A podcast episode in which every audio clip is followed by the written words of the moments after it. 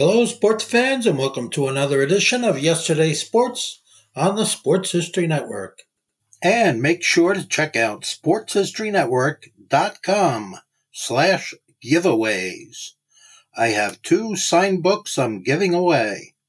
One is titled No Nonsense Old School Weight Training, and the other is Reliving 1970s Old School Football. The boxers have been given their instructions. The seconds are out. The crowd is ready for another edition of Shoulder Roll Virtual Boxing with your presenter, the boxing historian, Greg Rasheed. Yes, this is Greg Rasheed, your presenter on the Shoulder Roll Virtual Boxing Podcast, where we do a what if happened if two fighters had gotten together, we put them in a time machine, and we would say, what would happen if Muhammad Ali fought Joe Louis, something like that. Or in this case, this week we're going to be doing Winky Wright in the junior middleweight division versus Canelo Alvarez, a what if fight. But like I've told folks that before, I also interview actual fighters, uh, editors of publications, authors, and all that deal in boxing. And I am so honored today to have on my program the one and only, I think, you know, just a legend. You might not think he's a legend, but I think he's a legend. He's a member of the Colorado Sports Hall of Fame, a member, I think, of the National uh, Golden Gloves Hall of Fame. And we have a connection because we're both from Washington, D.C. We went to the same high school, different eras though. Both are uh, Rough Riders at Roosevelt High School. And we, you know, live probably in the same neighborhood up in up in Petworth in Northwest. And I'm talking about the one and only one of the one of the hardest hitting fighters ever, not just as a heavyweight, but in all divisions. I'm talking about the touch of sleep himself, Davarryl Williamson. Are you there, Davarryl? Yes, sir. I'm here, Greg. Thank you so much. That was very kind introduction. That was very nice of you. I'm here, baby, live in, in Englewood, Colorado, as we speak. And uh, I know that you're in um, I'm way out. Um, 8,000 miles away from you in Bangkok. Yeah, in Bangkok. Yeah, man. Isn't that cool? coming in live. Yeah, like, you know, you're a world traveler for sure. Oh yeah, but you you are you, you know you are you know what you're doing in the in the community because I keep up with what's going on in Colorado since I lived there for 20 years. Is that you're doing so much in there with the your touch of sleep program, the gym you have, and all that. And I want I want to eventually talk about that. But first of all, I want to say that um, this program I said is basically about fantasy boxing in one sense. And uh, last year, just out of curiosity, I had you know I have a number of fantasy games I use, computer games and card games. And your name is in one card game called Glory Days Boxing. And I said, was that Glory? Glory Days Boxing. It's a, it's a uh, boxing card game. Okay, and, okay, okay, okay. And one, you know, and I said, I wonder what would happen if I put Javero against Muhammad Ali. oh God! And um, I, think, I think it's the first time someone's ever uh, made that that connection, and, and, and you know, I'm honored to even for someone to put my name in the same name, the same sentence as Muhammad Ali. It's crazy, yeah. but, it, it, was, it feels good. I mean, I just get the chills. I mean, so that yeah. that was nice of you to say that. Well, you know what happened is uh, you didn't win, unfortunately. You didn't win, but I did a series of uh, bouts with you, and you finished 23 and 11. I put you up against some greats, and you did some great. I mean, you it really showed what type of fighter you were because uh, you were knocking out everyone. You were just knocking out folks. You're just taking them apart. And it's just, you know, and I'm right now, as we speak, I'm trying to get you in another boxing game, a computer game called Legends of Boxing. And the, uh, the guy who made that game is going to put you in that. Because what happened when I did this, as far as talking about you and putting your fights online, that you got a lot of folks out there who are loving you. Some of them never seen you fight but have gone to YouTube to see your fights because of what I've done. So I'm just honored, you know, just to have you on. And a lot of these guys and women answer questions for you. They're not online with me, but we'll get to those. But I want, in fact, we'll get to, you know, before I do that, I want to ask you, first of all, your background, because you, you know, your background really is similar to my background, but your story, considering what you went through early on, going through all the foster homes and all, that you know, someone should do a documentary about your life, but they haven't already, because it's really incredible. You know that that is that again. That's very kind of you. Um, we're we're writing a book as we speak about that. Oh, um, it, it, will be called the Heavyweight Discipline. Uh, you know, story about Davarryl Williamson's life, Davarryl touched life. I I have the kids program that work over here with in Englewood, Colorado in my gym called TOS Boxing Gym, uh, Touch Sleep Boxing Gym, and uh, one of the kids uh, that I work with, his father has taken an interest in me because his son kind of like like was like in awe of me, and he really you know he really taken an interest in me. So the dad is probably like ah, I mean not insecure, but he just say hey.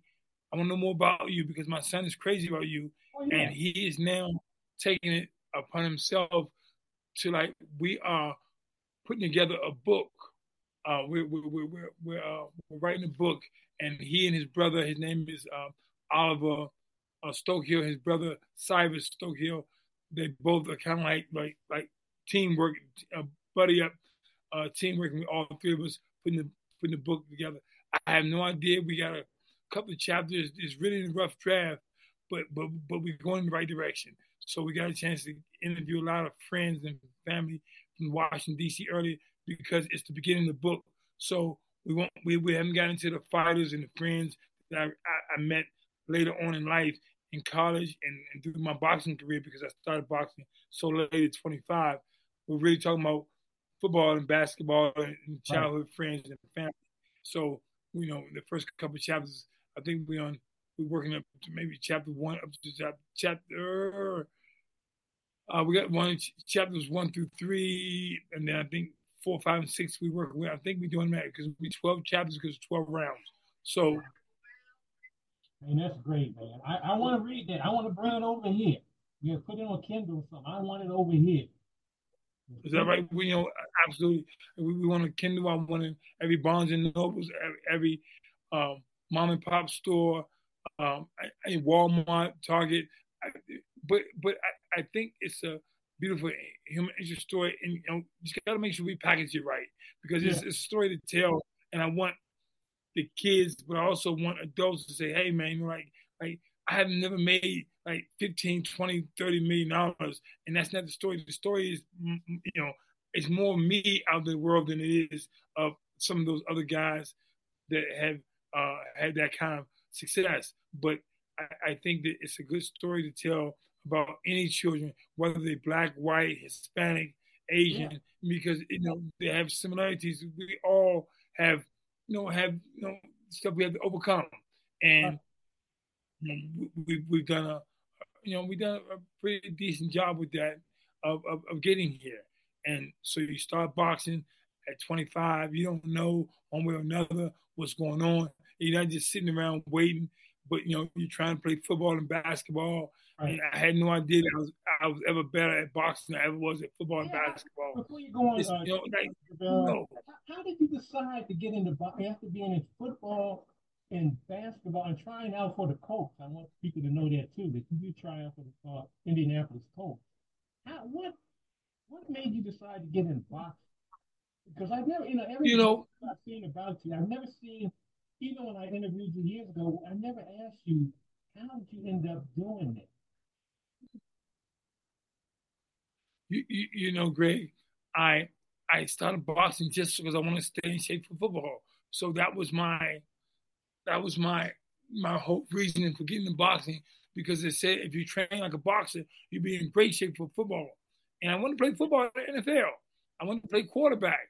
And you know, like you know, you had those, know, like I had a small stint with uh, the Indianapolis Colts back in '94. I tried out for the Arizona Rattlers, the arena football. I just trying to find a way, and it, it, you know, it, it, it, didn't happen. but I was also being introduced to boxing as well, just to stay in shape. And who knew that that I've had so much success at boxing and yeah. so late in the game, and I mean, and, and who knew? And, and yeah. it just it just took off. And, I'm glad you said that. You, you're bringing up a question one of my listeners asked. His name is Bobby Jones. He wanted to know was your power natural or was it developed somehow? Did you just did they just look at you and say, "Man, this guy can hit," or did you develop something? I, I, I think it was more natural because of football. I'm throwing football. I was a quarterback at Roosevelt and out, out of alma mater, and because of that, I'm throwing football time and time again. I, you know, I feel like I can throw it uh, the whole football field at once upon a time. Um, and and just having a strong right arm over and over and over, it was a natural a natural motion of throwing a punch, a right hand punch. You know, not a haymaker, but a straight right hand. It's kind of similar to uh, just throwing the ball for a 15 yard out or or uh, someone streaking down the sideline, you know, on the on the zero route. So running nine route. Um, right. I uh, I had success and I, I just you know it was a God given uh, success to a good right hand of throwing the football, and so and, I thought it was. I thought yeah. And listeners, you got to understand this man I'm talking to, Davarryl Williams, is one of the all-time, as I said earlier, knockout artists in boxing, not just heavyweight, all all time. They didn't call him touch of sleep for nothing. And I will argue this with anyone. I think Davarryl you should have you would have been heavyweight champion of the world. But what happened in that fight against uh, Vladimir Klitschko with the cut and all, I think you would because you were beating, and I think you would have been champion. You knocked him down. I think you would have I, you know, I, I totally agree with you uh, with the Klitschko cut. Uh, that the fight got stopped early because you know, like it, it looked like I didn't I didn't get touched, um, but he was bleeding from the cut, but he's also bleeding from his eye. You know, you know. So there's a number of things, and I think uh, Vladimir Klitschko, um, you know, like I think he was nervous all week. I think a lot of his fights had been like kind of controlled atmosphere, like someone. Yeah. I'm not saying he's going to lose, but you know that he was better than that guy. And and and by the time he, by the time the top of the week of our fight week, they said, "Oh, you're fighting Davarryl. you know, he's not coming to lay down." So um, he was nervous the whole week. He was he was he, had, he was so nervous that his nose was bleeding before the fight. They was trying to stop his nose from bleeding up until the fight. It's just you know, you know, I should have won that fight. I should have won that fight. I should have won that fight. If nothing else, we should have did a, a do over. We should do a mulligan, as they say in, in golf. It's a do over. And uh, Shelly Finkel, yeah. Shelly Finkel, his manager at the time, said, "Bro, you didn't you didn't do yourself any harm, but we're not fighting you again." You know, he said that in the ring. I was like, "You gotta be kidding me." You know I mean, you know, like maybe Styles makes fights, but they did not want any more part of that. They say, "Hey, you know, we gave, we gave, we we're glad we got the win, and we out." and he went on to be heavyweight champion, also a Hall of Fame boxer. And I, I, I was really upset because I thought he was going to say something in his Hall of Fame speech, man. Like he want to thank Davarryl Williamson, you know, for, you know, because I think that after we fought, I thought he fought a lot like me after he the fight. Did. So he, he, he, didn't give, he didn't give me credit for stealing my style.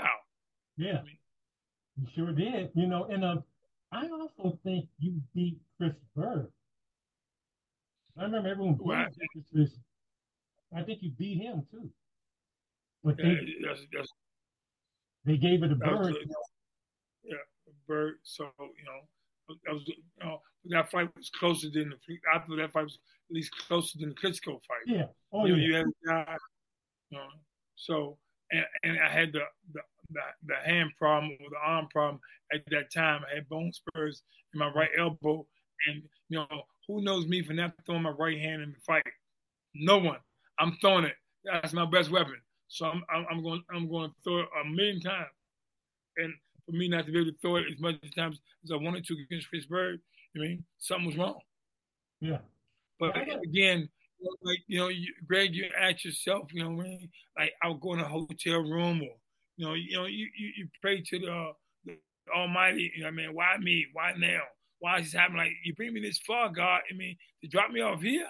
You mean like you you uh, whatever your spirituality is, you know, you, you're, you're asking yourself, your inner soul, like you know, like what am I doing that you know that, that brought me here? I mean, like like I beat this guy, I beat that guy, I beat that guy, I beat that guy. Come on, baby, you know, you know, it, it's time. It's time for the touch sleep to take it, you know, take it across the world. You know I mean, and I get it. It's been around the world, but it, it certainly would have, you know, been nice to become the heavyweight champion of the world.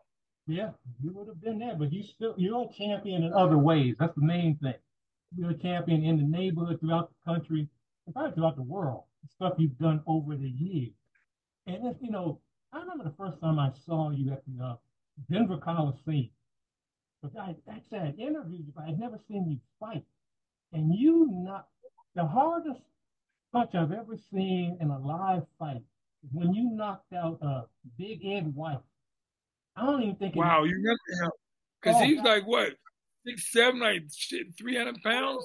He's a big boy. He's a big, he's a big man. he was dark. He was dark skinned, bald headed. Do you remember that, huh? I remember. I remember that when he hit that mat. I said, "My God, he ain't never getting up." You clocked it. I don't think that. I don't think it lasted two minutes. I think you just yeah, I think it was, early. I think it was the first and second round. Yes, like yeah, around the first and second round. But that was a big man. Wow, yeah. that's crazy. I remember that? Oh that's yeah, crazy. Cause he's like I'm six four, so he made me look little because he's probably six seven. Yeah, he's every bit of three hundred pounds. And then you know, with our other our alma mater, Corey Sanders, that went to Roosevelt as well. Yeah. He was 102 pounds bigger than me when we fought and you know it was able to, you know, to get him out of there as well. And it's crazy yeah. that I fought so many people that were so much bigger than me. Like, can you imagine fighting a guy 102 pounds bigger than you in a fight? I mean, like a, he wasn't like a, a, he was big, but he's big. Now he wasn't fat. He was big. He big. You mean? And, and, and, he could fight. Yeah, that's the thing. It was amazing. I mean, your career is just it's just really it's just something that, you know, I'm glad you're writing that book because people have to know it. But I got some other questions for you. Uh, this is from Jeff Ray. I want to ask you a couple of questions. He basically about strategy. He wants you to can you explain how strategy works in the ring for you? How did it work for you? Well, the strategy is, you know, like you have a game plan before you fight. And of course, everybody wants to what? Start with a good jab and the jab kind of tells you about your opponent. Either jab to the body, to the shoulder, to the neck. You don't want to, you know, you want you don't want to gamble and use the jab, you know, because we all want the face shot, the head shot, but that may not be there. So the body has a bigger torso or bigger target that you can hit. So I'm aiming for the guy's shoulder, his arm, his chest to keep touching him. When, when he feels my power, man, he's getting out of there. So I'm pumping the jab. Then I'm looking to add the right hand or hook, something to the body, something to the head. And, you know, and you kind of seeing where his, does he go to his right? Does he go to his left? I mean, does right. he back up? You know, what does he do when I faint? And, and, and you kind of reading, you kind of reading on the job. But you've done it so many times with so many different sparring partners and so many different fighters that it becomes natural. And you, and, and you go into it a lot sooner you know, what this guy has, you know, his best punch, okay, his best punch is his left hook. His best punch is his right hand. Okay, I'm gonna go to my right and see what happens. And you know, and and I'm gonna use those kind of uh, strategy techniques of preparation before my fight, before each, yeah. each fighter, and that's kind of how it um it, you know is is come to be. You know, and how I've had success in my career is that I've taken chances, you know, and, and I'll, I'll, I'll, I'll take some chances, and not I mean I'll take not like gambling, but like calculated risk. Okay, I'm gonna jab to the body. Okay, now I'm gonna look at the body and jab to the face. But remember, the body punch and the head shot is only six inches, so I'm not going way up and way down. I'm just I'm leading with jab, but I mean I'm really pumping it, and I'm not I'm not pumping it so hard that that's my my killer shot. But I need to pump it enough that it keeps the guy from thinking about my right hand Like, damn, I you know, you know, everybody in the world knows I got a good right hand. I mean, they know that through the whole amateur career. Probably after my third or fourth fight, they say, "Oh my God, watch him! He got a good right hand." And it's been, you know, it's been my moniker for for a long time. You know what I mean? So, yeah, um, he, what he, I have to do. I mean, you should write a.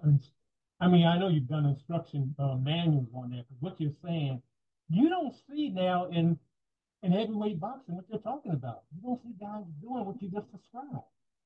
It's a whole different way now than the way you describe how, how to do strategy in a fight. Man, I, I mean, but but you have to like. I want to I want to beat the guy to the center ring. So a lot of times, if you see me say ding ding ding, you know, after we touch gloves and go back to the corner, I want to beat my guy to the center ring like this is the light in the center ring. Right. Okay. I want to beat him to that light. Now I got him either moving around or he's trying to sit down, or I'll get him to engage. So maybe I'll go one two or jab to the body and then a one one two, and then get him to follow me.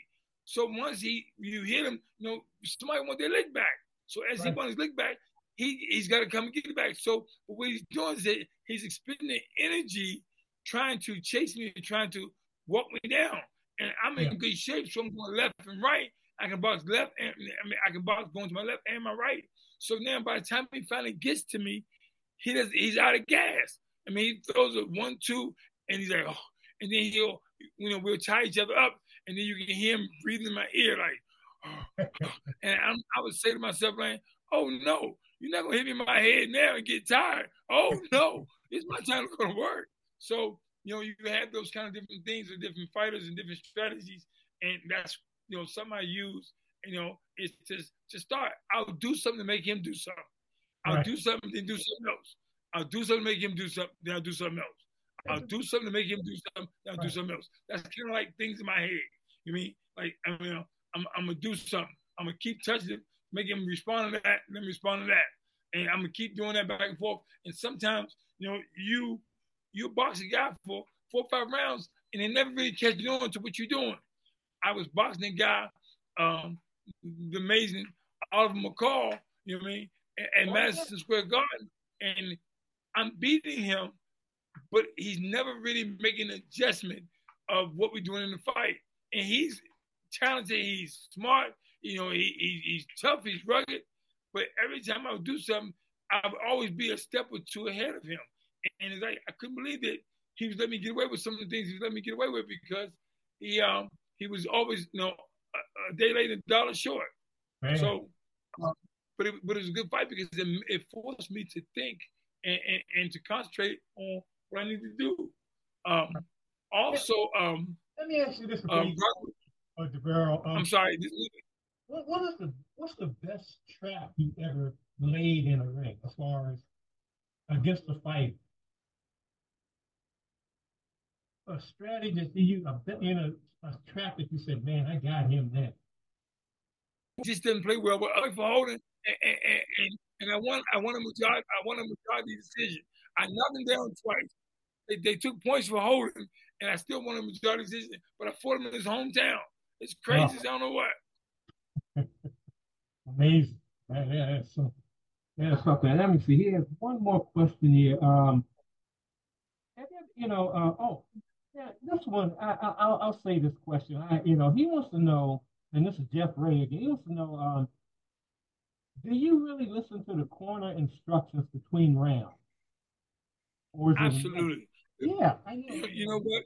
The, the, the, depending on, I'll give you another, I'll give you another uh, situation. That same guy, Robert Wiggins, I fought. He broke my jaw. I want to say in the second round. I mean, and because I know that because when I spit my blood in the bucket, it was a deep, dark, rich blood that I'd never seen before. But I didn't panic, and I wasn't sure at the time that I was in the fight. with the coach George Durbin. I wasn't sure if that coach loved me enough to say, "Hey, I'm gonna stop the fight. You fight. You live the fight another again." I, I couldn't tell him. So when he was in the corner talking to me, I didn't hear anything, Greg. You hear me? I yeah. want to think about my damn jaw. You mean I'm thinking about that blood and like, damn. Yeah. And I'm saying to myself, I'm you know, I'm listening to you know out, the guy who you talked about earlier, Muhammad Ali said, man, Muhammad Ali was saying that same thing when he got his jaw broken. He said, "I'm not gonna let this. I'm not gonna get. I'm not gonna let him hit me again." And sure enough, you go right up to the guy hit you in the same spot. You're like, you gotta be kidding me. But but I, was able to deal with that. I fought him. I, I got my jaw broke probably in the second round. I fought eight more rounds with a broken jaw and won mm-hmm. a majority decision against Robert Wiggins in his hometown of Connecticut. Of mm, I think somewhere some part of Connecticut. It was crazy, but yes, you are listening to your coaches. You listen to instructions. I was fighting a guy named Antoine Chazelle, who was oh. fighting in Washington Heights in New York City. Antoine Chazelle is from he's from Florida. Okay, he's from Florida. Uh huh. And he's like he just got out of prison. Maybe maybe he just got out of parole or whatever. But he had he's an African American guy, but he had like plaits, braids, and like just hair was wasn't he, he, he didn't have the money to get his hair done before the fight. So he probably counted on money from, from, from fight to get his hair done or get his hair, hair braided. At any rate, he he he he whooped my ass the first round. Okay, he was beating me. I'm, I'm looking at my coach like, who the hell is this guy? You mean? Because I hadn't heard him before. We had the same record. We both 81, 81, and we was like a do or die, but it was it was a crossroads fight. So, um, I came back to the corner. And I'm laughing because at the same time, the coach George Durbin was giving me water, but he was laughing. He said, "Oh, you gonna fight now? Because this guy was whooping your ass." And I'm like, "Oh my god!" so I started laughing because, you know, of course, he, you know, because he saw him. You know, we know we lose that. We lost that first round big. Okay, second round, I came out there and out was able to, you know, put some tricks together, and we were able to get him out of there. We were able to stop him. And of course, when the fight was stopped, you know, like I you know, we know we shook hands, whatever. But at the end, I saw him in the locker room, and I said, "Hey, hey, hey you know, and Chazelle," and I and I and said, "Man, do you think they stopped it too too soon? Like you want to know if the fly guy felt like he got robbed or you got cheated or whatever?" He said, "Nah." He, I, I, I was high. Like I, I was still, I was still woozy, oh, and they, they, they, they, did the right thing by stopping the fight. I, I wasn't there anymore. And you know, I, you know, I can shake his hands say respect. Like, what I don't want to do is people like tell you that the fight was stopping premature or whatever.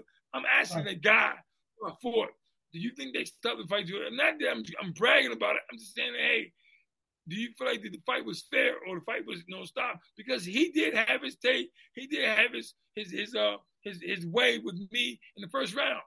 But the next the very next round, I turned it on. You know I mean? Because I'm a competitor. And uh, you know, we was able to, we was able to get him out of there. But you know what I mean? And it's crazy because I fought so many guys.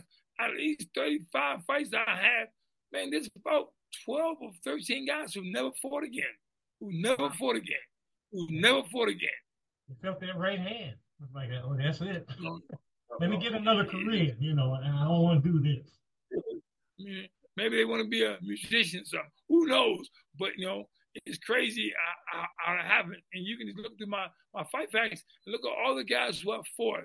Uh, Antoine Chazelle, Dirk Jefferson, uh, Paul Dowdy. I mean, like it goes on and on. The guys that never had a fight, another fight after that fighting with Davarryl Williamson. Hey, tell me, uh, um, I know that I know that you fought Lamont uh, Brewster in the amateur but they never hooked you two up in the pro. Yeah, that's, that's that's a tough fight, and we fought four times as amateur. Yeah, and uh, I'll give I'll give you the scenario. So we have Nate Jones, who was the Olympic representative in '96. We have uh-huh. Lamont Brewster, who turned out to be the WBO heavyweight champion of the world. Okay, and you have Davarryl Williamson. So the three of us were like like like like play hot potato because I'll be number one then you know you shuffle the deck. Nate Jones number one. Shuffle the deck. Lamont Bruce number one. You know, you know, six weeks later he's number one.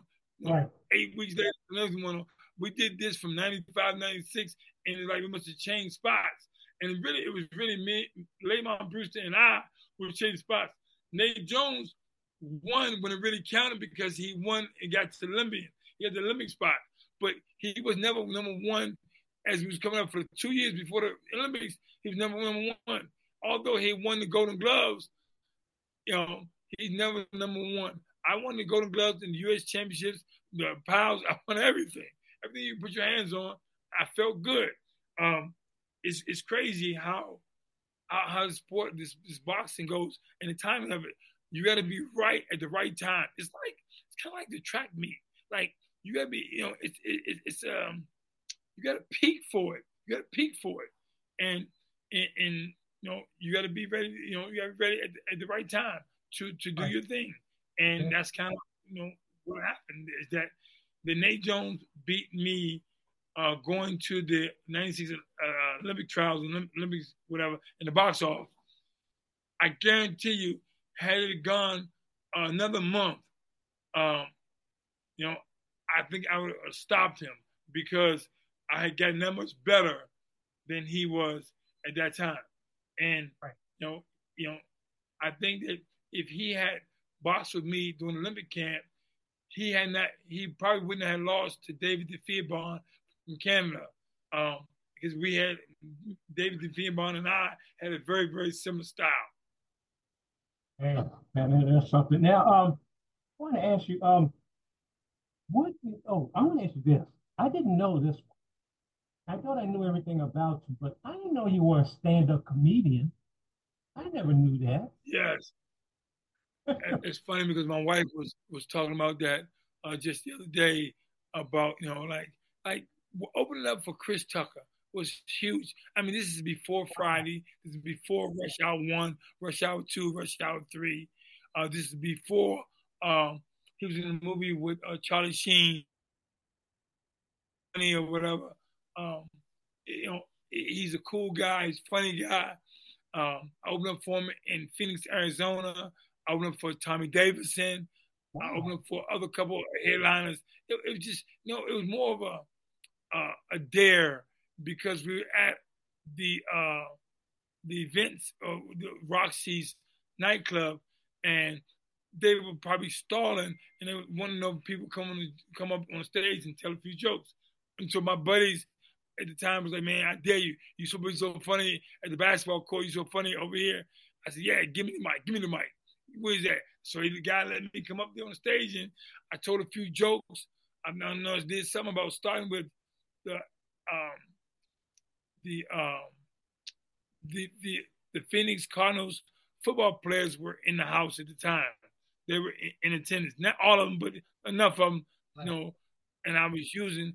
I remember going up on the stage, uh, saying to uh, I said, "Man, I'm lucky enough to be here tonight because traffic violation, and this wasn't my first one, so I, I wasn't sure if they was gonna. I didn't have enough money to pay it, so maybe they was gonna let me, you know, stay in jail for a couple days to pay it off. And I wasn't sure how they was gonna do it, but the person was in front of me who saw the judge was a, a, a younger kid who who were having a problem with his parents. His mother and father were in the, uh, were right in the courthouse, and the judge asked the kid, you know, that do you want to live with your mom? He looked at his mom and he shook his head and said, no. He said, well, why not? He said, well, she beats me too much. And and then the judge will say, well, do you want to live, would you like to live with your father's son because your father's here? He looked over there at his father and shook his head like nervously said, he said, no. He said, well, why not? He said, because he beats me too much. He said, well, son, your mother and your father are here with, you know, well, who else do you want to live with? Your mother and father. He said, I want to live with the Arizona Cardinals because they don't be nobody. I mean, and everybody fell out laughing. And I was, I mean, like that was one of my ones to get, you know, kind of get people going. And I started going from there on.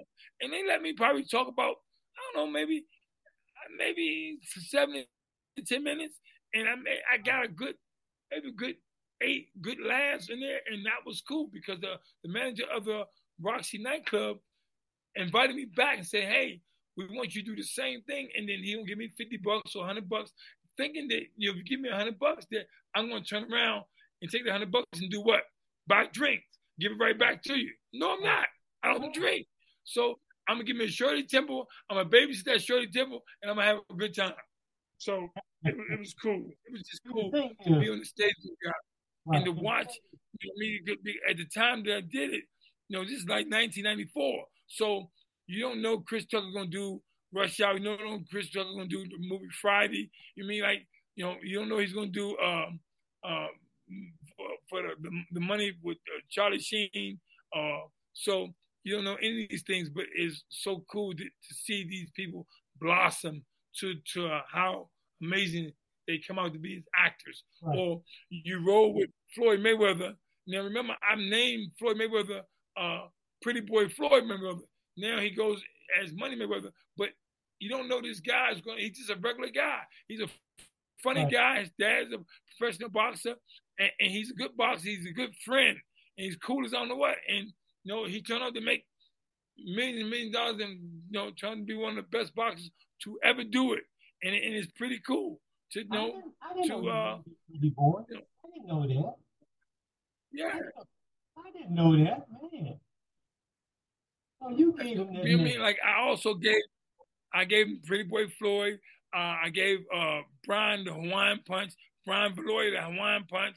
I, you know, my name's I'm a, I'm a jokester, so I give out you know nicknames and stuff like that. You know, like you call Tava Sweet Black, or you call uh, Antonio. I mean, just different things. Uh, you know, like different. You know, like I'm a jokester, so it's not right. jokes, but it's just like nicknames that you know you give people, and they and they stick.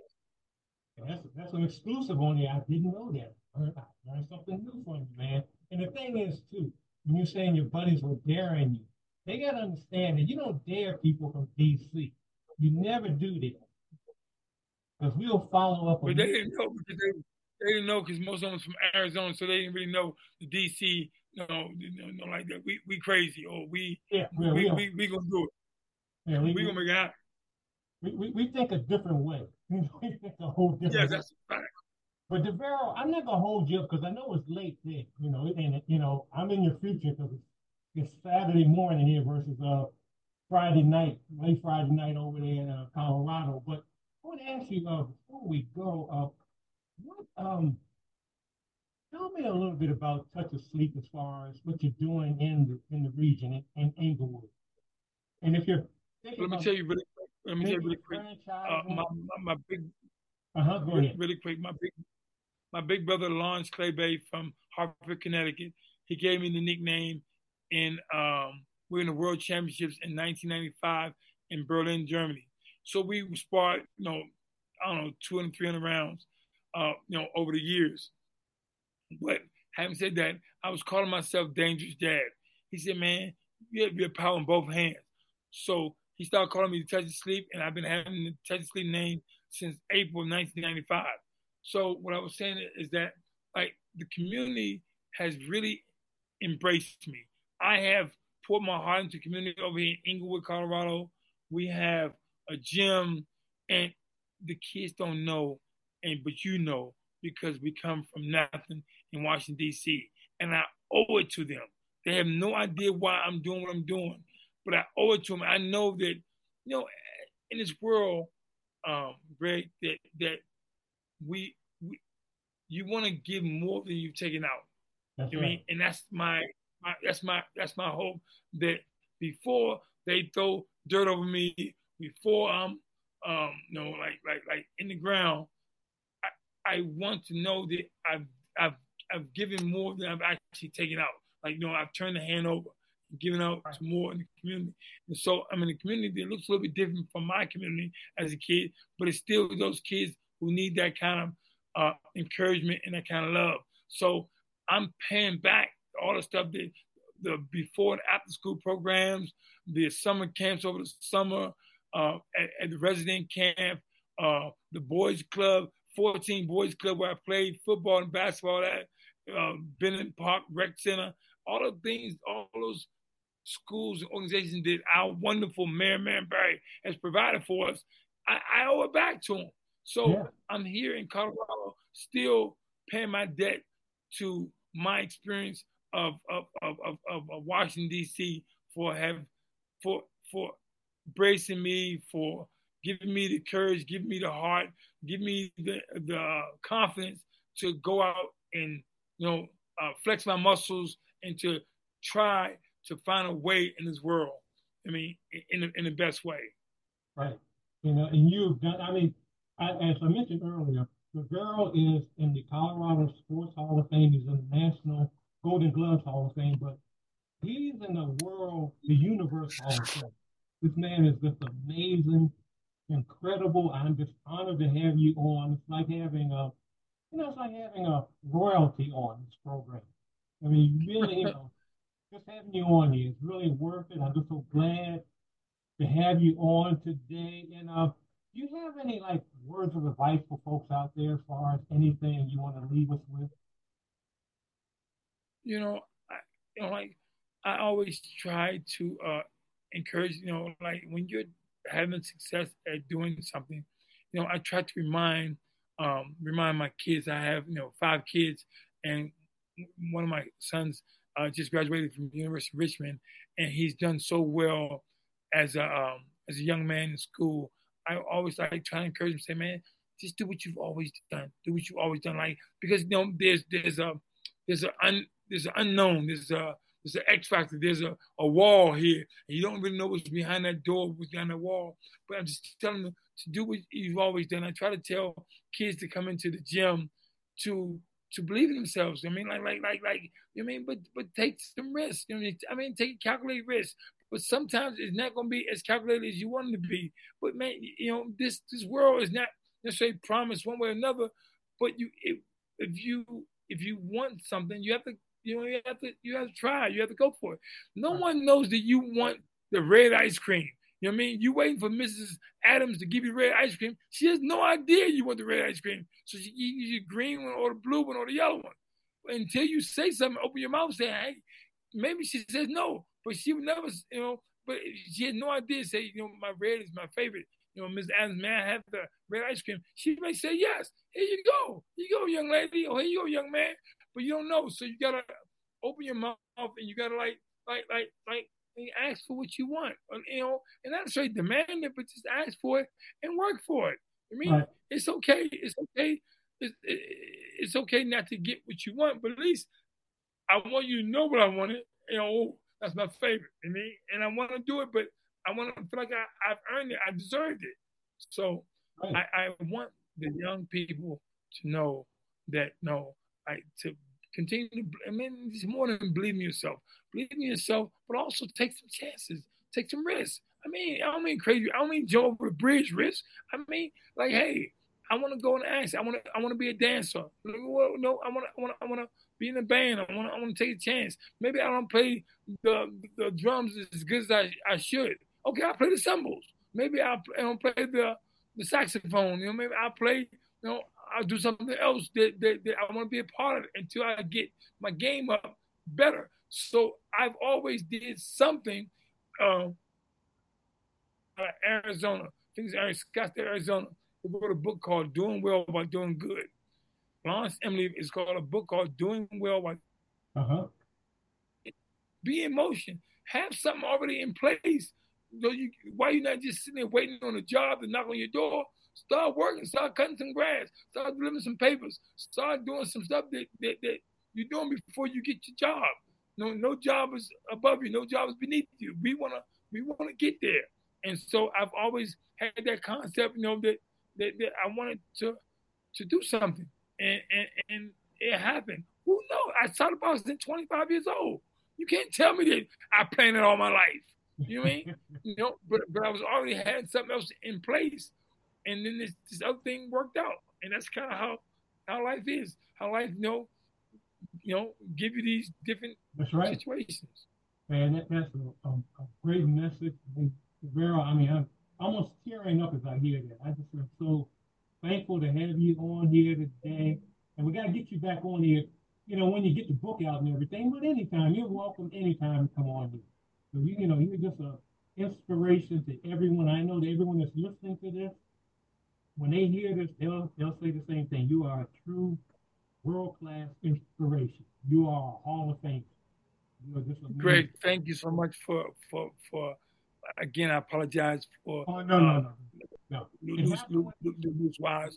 But but we but, but I called back and and we made it happen. So uh, I'm grateful for you were patient and um, I know it's a little bit later at night, but that's it means that much to me for you to reach out and for me to follow my word and say that I would do it. Also, you know, I'm I'm a part of the TikTok family now. I'm you know uh, when you want to follow me, follow me, touch and sleep at TikTok. Um, you know, just, you know, you know, stay close to me. So, um, you know, let let let the the readers and and and, uh, and the fans know I'm, I'm, here on TikTok. I'm 55, but I'm, I'm, I'm catching on. I'm, I'm late, but I'm, but I'm here to party, baby. I'm late with social media, but I'm here to party. So, man, that's a great guy. That's a really great guy. I was so happy to interview him today. You know, Davarryl Williamson. If you don't know him, and if you're a boxing fan, you do now. You know him, but you don't. You know now. Just a just a legend. Just a legend. I'm just so honored to have him on. And I gotta apologize. My mic was awful. Mine, his was perfect. And you want to hear him. You don't hear me. You don't hear me. But anyway, my mic was just awful. And I hope it's better now. It sounds like I think it's better now. But I need another mic. I need another mic. I know that. But you know, I'm gonna play the song now for Davarryl. This is Heart of a Champion by Nelly. And he has a true heart of a champion, Davarryl Williamson. Let's hear that on the Shoulder Roll Virtual Boxing Podcast.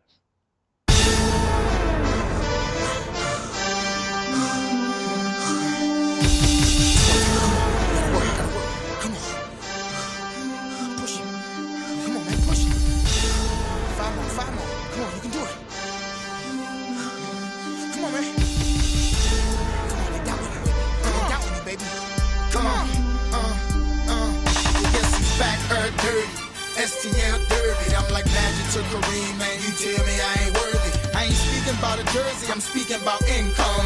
Did you hear that, Elizabeth? Here come the big one. I put more money in the community than you got in your budget. I put my put your advance to the toilet, then flush it. My last stance be a stance of a General Custard. I hot dog cause I can. I got the cheese and mustard. I got the stats of a Hall of Fame in just two records. That's why I'm back at the Super Bowl with Julius Peppers. I got that can't stop, won't stop in my veins. That's why they can't stop, won't stop screaming the name. Nelly, Nelly. Go tell a friend to tell a friend. I'ma keep the same grin whether I lose or win. Up or down ten, I'ma fight to the end.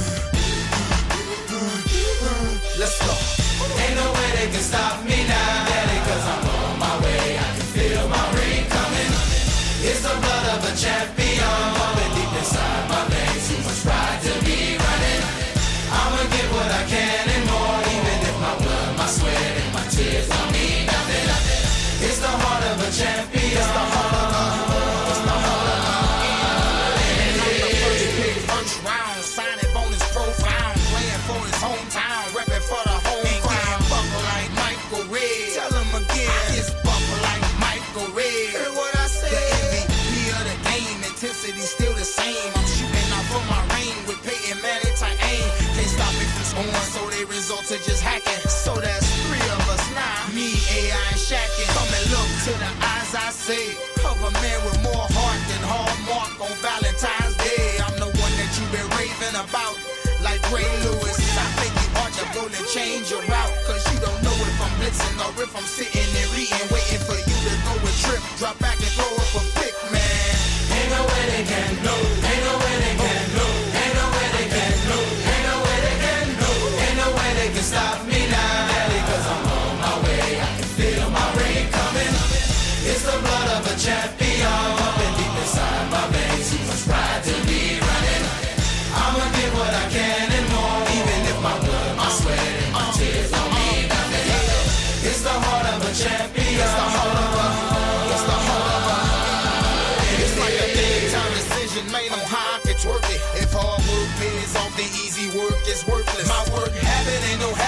I do it on purpose. I push myself to the limit, so my talent is surface. So now it's curtains and drapes on anybody who hates, disliking what I'm reciting, biting what I've been writing. I've been dog fighting, scratching and clawing on every height, trying to make you remember me like you remember the Titans. Cause I'm a warrior. My daddy was a soldier, a Vietnam vet, a little dirty. I thought I told you I'm supposed to whip up your town and test the roasters. Like Folgers, man. I'm young, black, and rich, as good as it giving your point guard fits. Think he the same pressure, but he ain't seen. Oh, ain't no way they can know.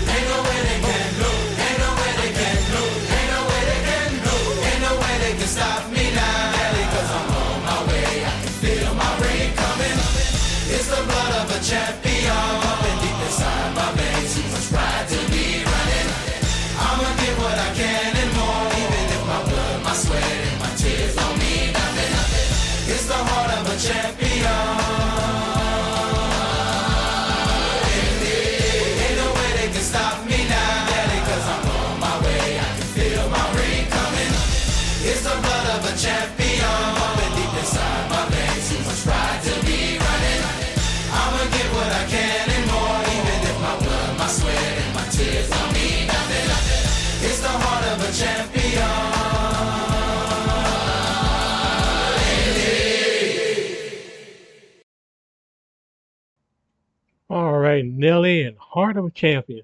And that goes out to Devero Williamson, true, true champion, champion of the world. You know, he didn't win the heavyweight championship, but he won a better championship by being a champion of the world, a leader, community activist, just a great guy. I just enjoy talking to him, and we're going to have him back on here again. And again, I apologize for my mic uh, earlier. Just uh, I gotta get a new mic. I do have to get a new mic. But anyway, we're going to get now to the fantasy world of the Show Shoulder Roll Virtual Boxing podcast. And again, um, this fight um, I mentioned earlier is going to be between uh, two junior middleweights. What if uh, Canelo Alvarez fought Winky Wright?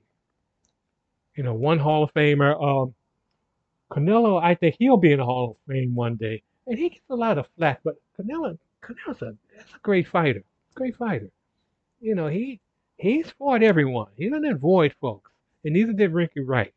Winky Wright is the master of defense, just an amazing fighter. You've never seen him go online and look at Winky Wright. And again, I'm saying that uh, not because he's from D.C., but he is from Washington D.C. like me and uh, Devero. But we're gonna get to this fight right now.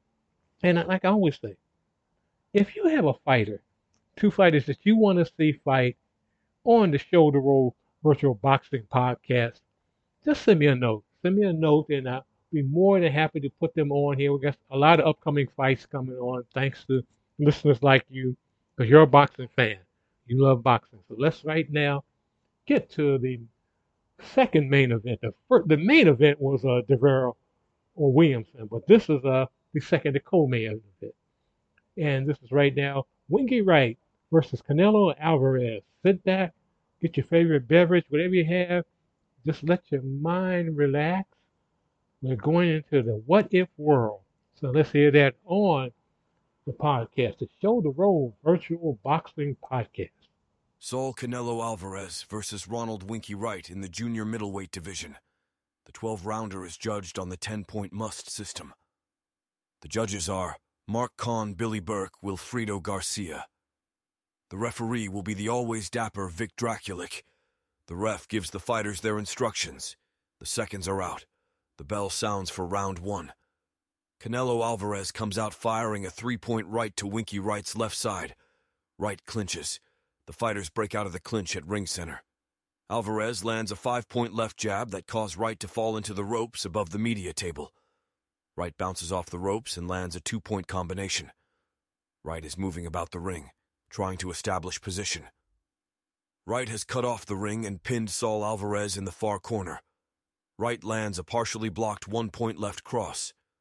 Alvarez misses with a left jab, but lands a five point right shot to the body that causes Wright to wince.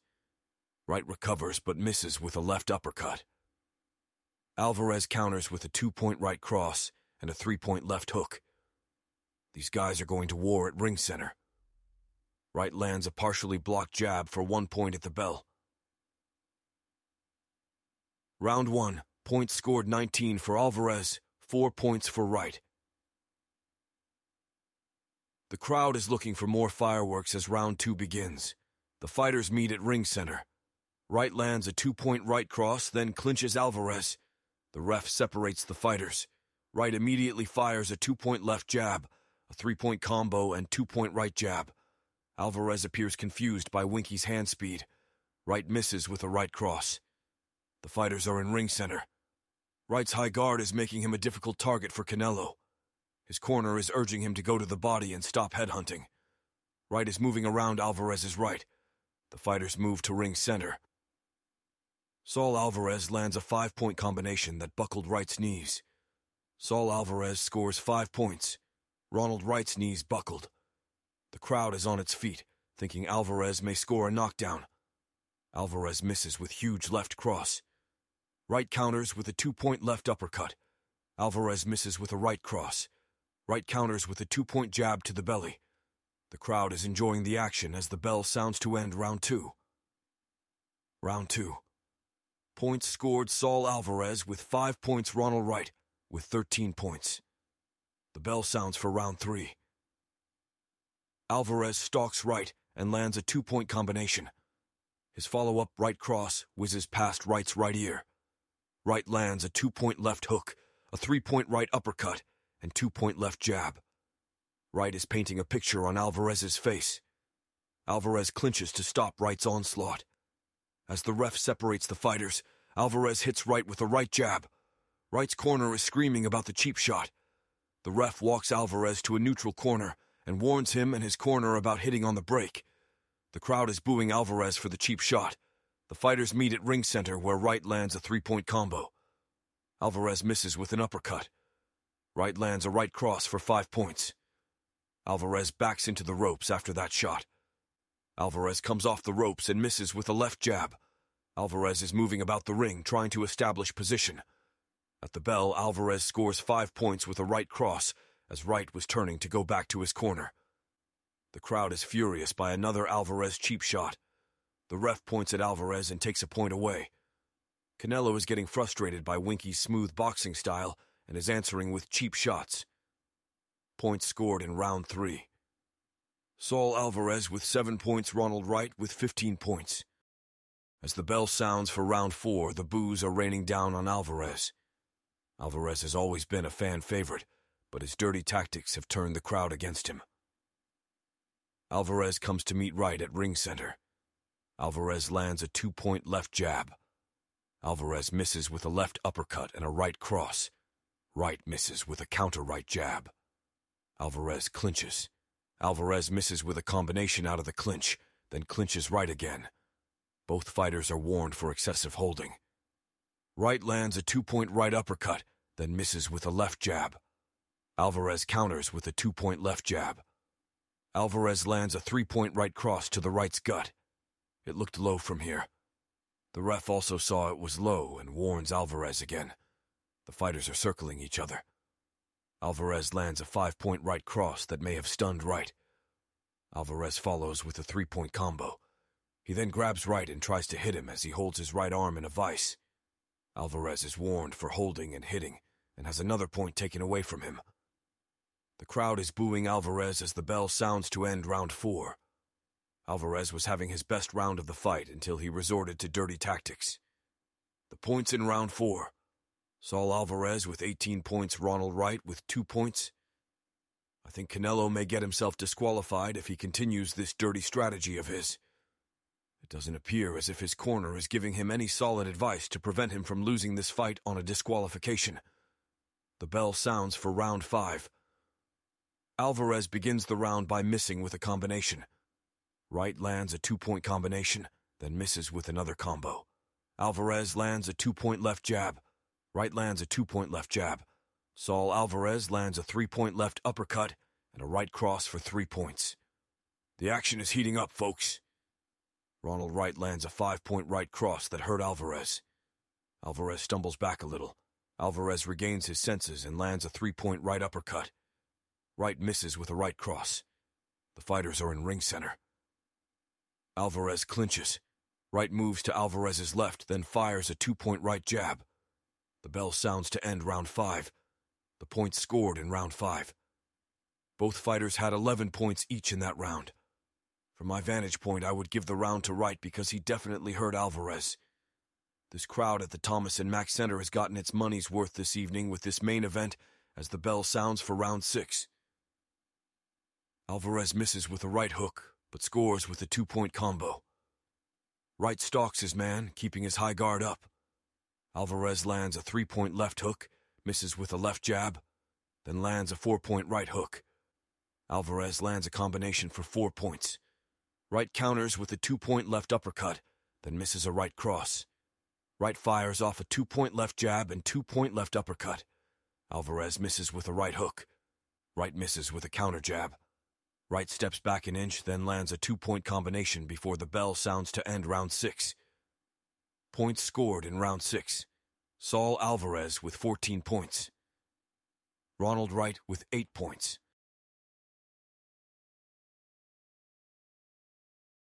The bell sounds for round seven. Wright lands a partially blocked right cross for one point. He follows with a partially blocked right hook for one point, then lands a solid two point left jab. Alvarez counters with a two point left jab. Wright lands a two point left hook and misses with a right cross. Alvarez grabs Wright in a clinch. Alvarez attempts to butt Wright in the head as they break out of the clinch. The ref stops the fight and tells Alvarez that he is in danger of losing on disqualification. Alvarez nods and reaches out to tap Wright's gloves. The fight continues as the crowd boos Canelo. Wright lands a two point right jab and then misses a combo. Alvarez clinches again. Wright misses with a left uppercut. Wright follows with a three point combination. Wright clinches as the bell sounds, ending round seven. The points scored in round seven. Two points for Alvarez, 11 points for Wright.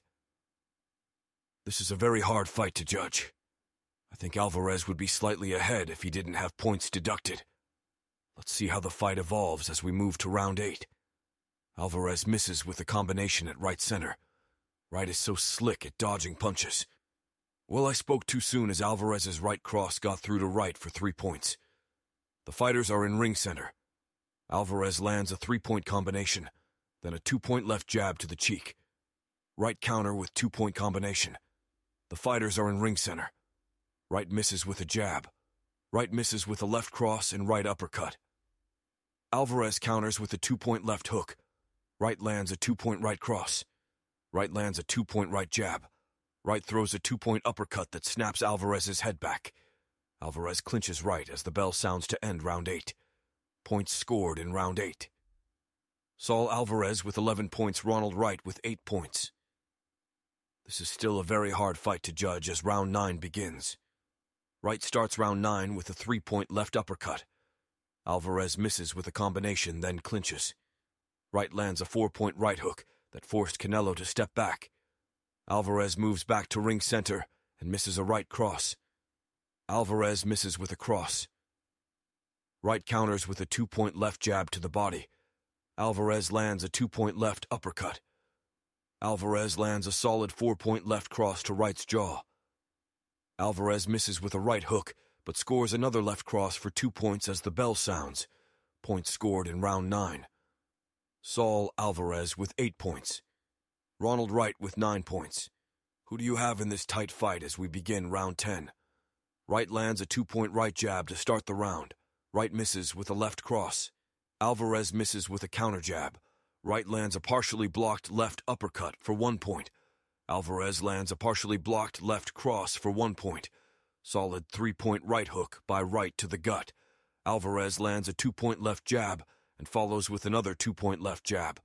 Those double jabs were a thing of beauty. The fighters are in ring center. Alvarez clinches. Alvarez breaks from the clinch and misses with a left cross. Alvarez misses with a combination as the bell sounds to end round 10. The points scored in round 10. Saul Alvarez with five points. Ronald Wright with six points. The promoter did a great job of matching these two evenly matched fighters. If you have a fantasy match that you would like to see on this podcast, leave your comments at the YouTube channel Nourished by History or at the website sportshistorynetwork.com. Your name will be mentioned as a promoter on air. Round 11 begins with Alvarez throwing two wild right uppercuts that miss the mark. Wright counters with a two point left jab. Alvarez clinches. Out of the break, Wright misses with a left cross. Alvarez misses with a left cross and left jab. Wright misses with a counter right uppercut. Wright clinches. Given the pace of the previous 10 rounds, the fighters may be a little gassed now. Wright lands a two point combination. Wright is moving about the ring, trying to establish position. The fighters are in ring center. Alvarez misses with a left hook. Alvarez lands a two point right cross. Wright misses with his own right cross. Alvarez misses with a combination. Wright drops his high guard and lands a crushing right hook for five points that buckled Alvarez's knees. The crowd is going wild over that punch. It was Wright's best of the night. Alvarez quickly grabs Wright in a clinch and holds him until the bell sounds to end round 11. Ronald Wright scores five points. Saul Alvarez's knees buckled. Alvarez's corner is helping him back to his corner. I think if there were another 10 seconds in that round, Alvarez would have been knocked out for the first time in his career. Points scored in round 11. Saul Alvarez with two points. Ronald Wright with nine points. The crowd at the Thomas and Mack is on its feet, anticipating an exciting last round. The bell has rung for the 12th and final round of this evening's bout. Wright clinches at ring center. Wright lands a solid four left uppercut that had sweat flying off Alvarez's head. I don't think Alvarez has gotten over the last round. He still appears a little dazed. Wright misses with a combination. Alvarez misses with a counter left jab. Alvarez misses with a left uppercut. Alvarez lands a partially blocked left uppercut for one point. Alvarez lands a four point right hook to the rib cage. Alvarez follows with a three point right cross. Alvarez misses with a left jab. The fighters are in ring center. Alvarez has cut off the ring and pinned Ronald Wright in far corner. Wright clinches. Wright lands a two point right uppercut. Alvarez lands a partially blocked combination for one point. Alvarez lands a two point left jab before the bell sounds ending this exciting bout. Points scored in the 12th round. Saul Alvarez with 11 points. Ronald Wright with six points. This is a hard one to score. They both had their moments. The docking of points from Alvarez may hurt him. Let's see what the judges say. Mark Kahn scores the bout 116. 112 Billy Burke scores the bout 117. 110 Wilfredo Garcia scores the bout 115. 112. For the winner by unanimous decision. Ronald Wright I don't know what fight Judge Billy Burke was looking at. 117. 110 right. The crowd booed when it heard his scoring. Even with the point deductions, how do you arrive at that score? But you know how it is with Vegas scoring. Somebody may have been on the take. From my vantage point, I had it as a draw. How did you score it at home? Let's go back to the Bangkok studio with our presenter, Greg Rasheed. Yes, back in Bangkok here it's Swati Cop again. I didn't say that earlier, which means hello and tie. And what do you think of that fight? Yeah, no knockdowns, uh, but a strategic, um, action-packed fight. And I think uh, if it really had happened, there was a time capsule to bring them together, time machine to bring them together. I could see that happening. I could see that. Know, Winky Wright was flipped. I think the closest that would come to that, this fight for Canelo would be the um, Floyd Mayweather fight.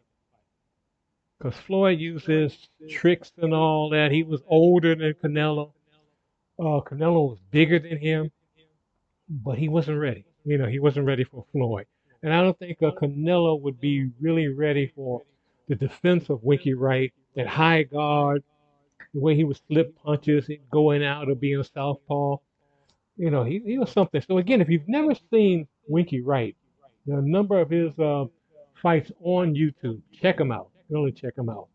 But I hope you enjoyed that. And I hope you enjoyed the interview uh, prior with uh, the wonderful uh, Davarryl Williamson. I plan to have him back on here again, as well as other uh, boxers, boxing authors, editors, and some of you out there. Some of you folks that listen to the program who are boxing fans who want to be on here, want to do a little talking. I'm working on how I can do this live so I can interview and just talk to folks. Talk to folks out there who listen to these programs. You know, and a lot of people listen. Um, they listen on Facebook or they listen on YouTube on my channel, Nourished by History. And I suggest if you have not been there yet, please go to Nourished by History.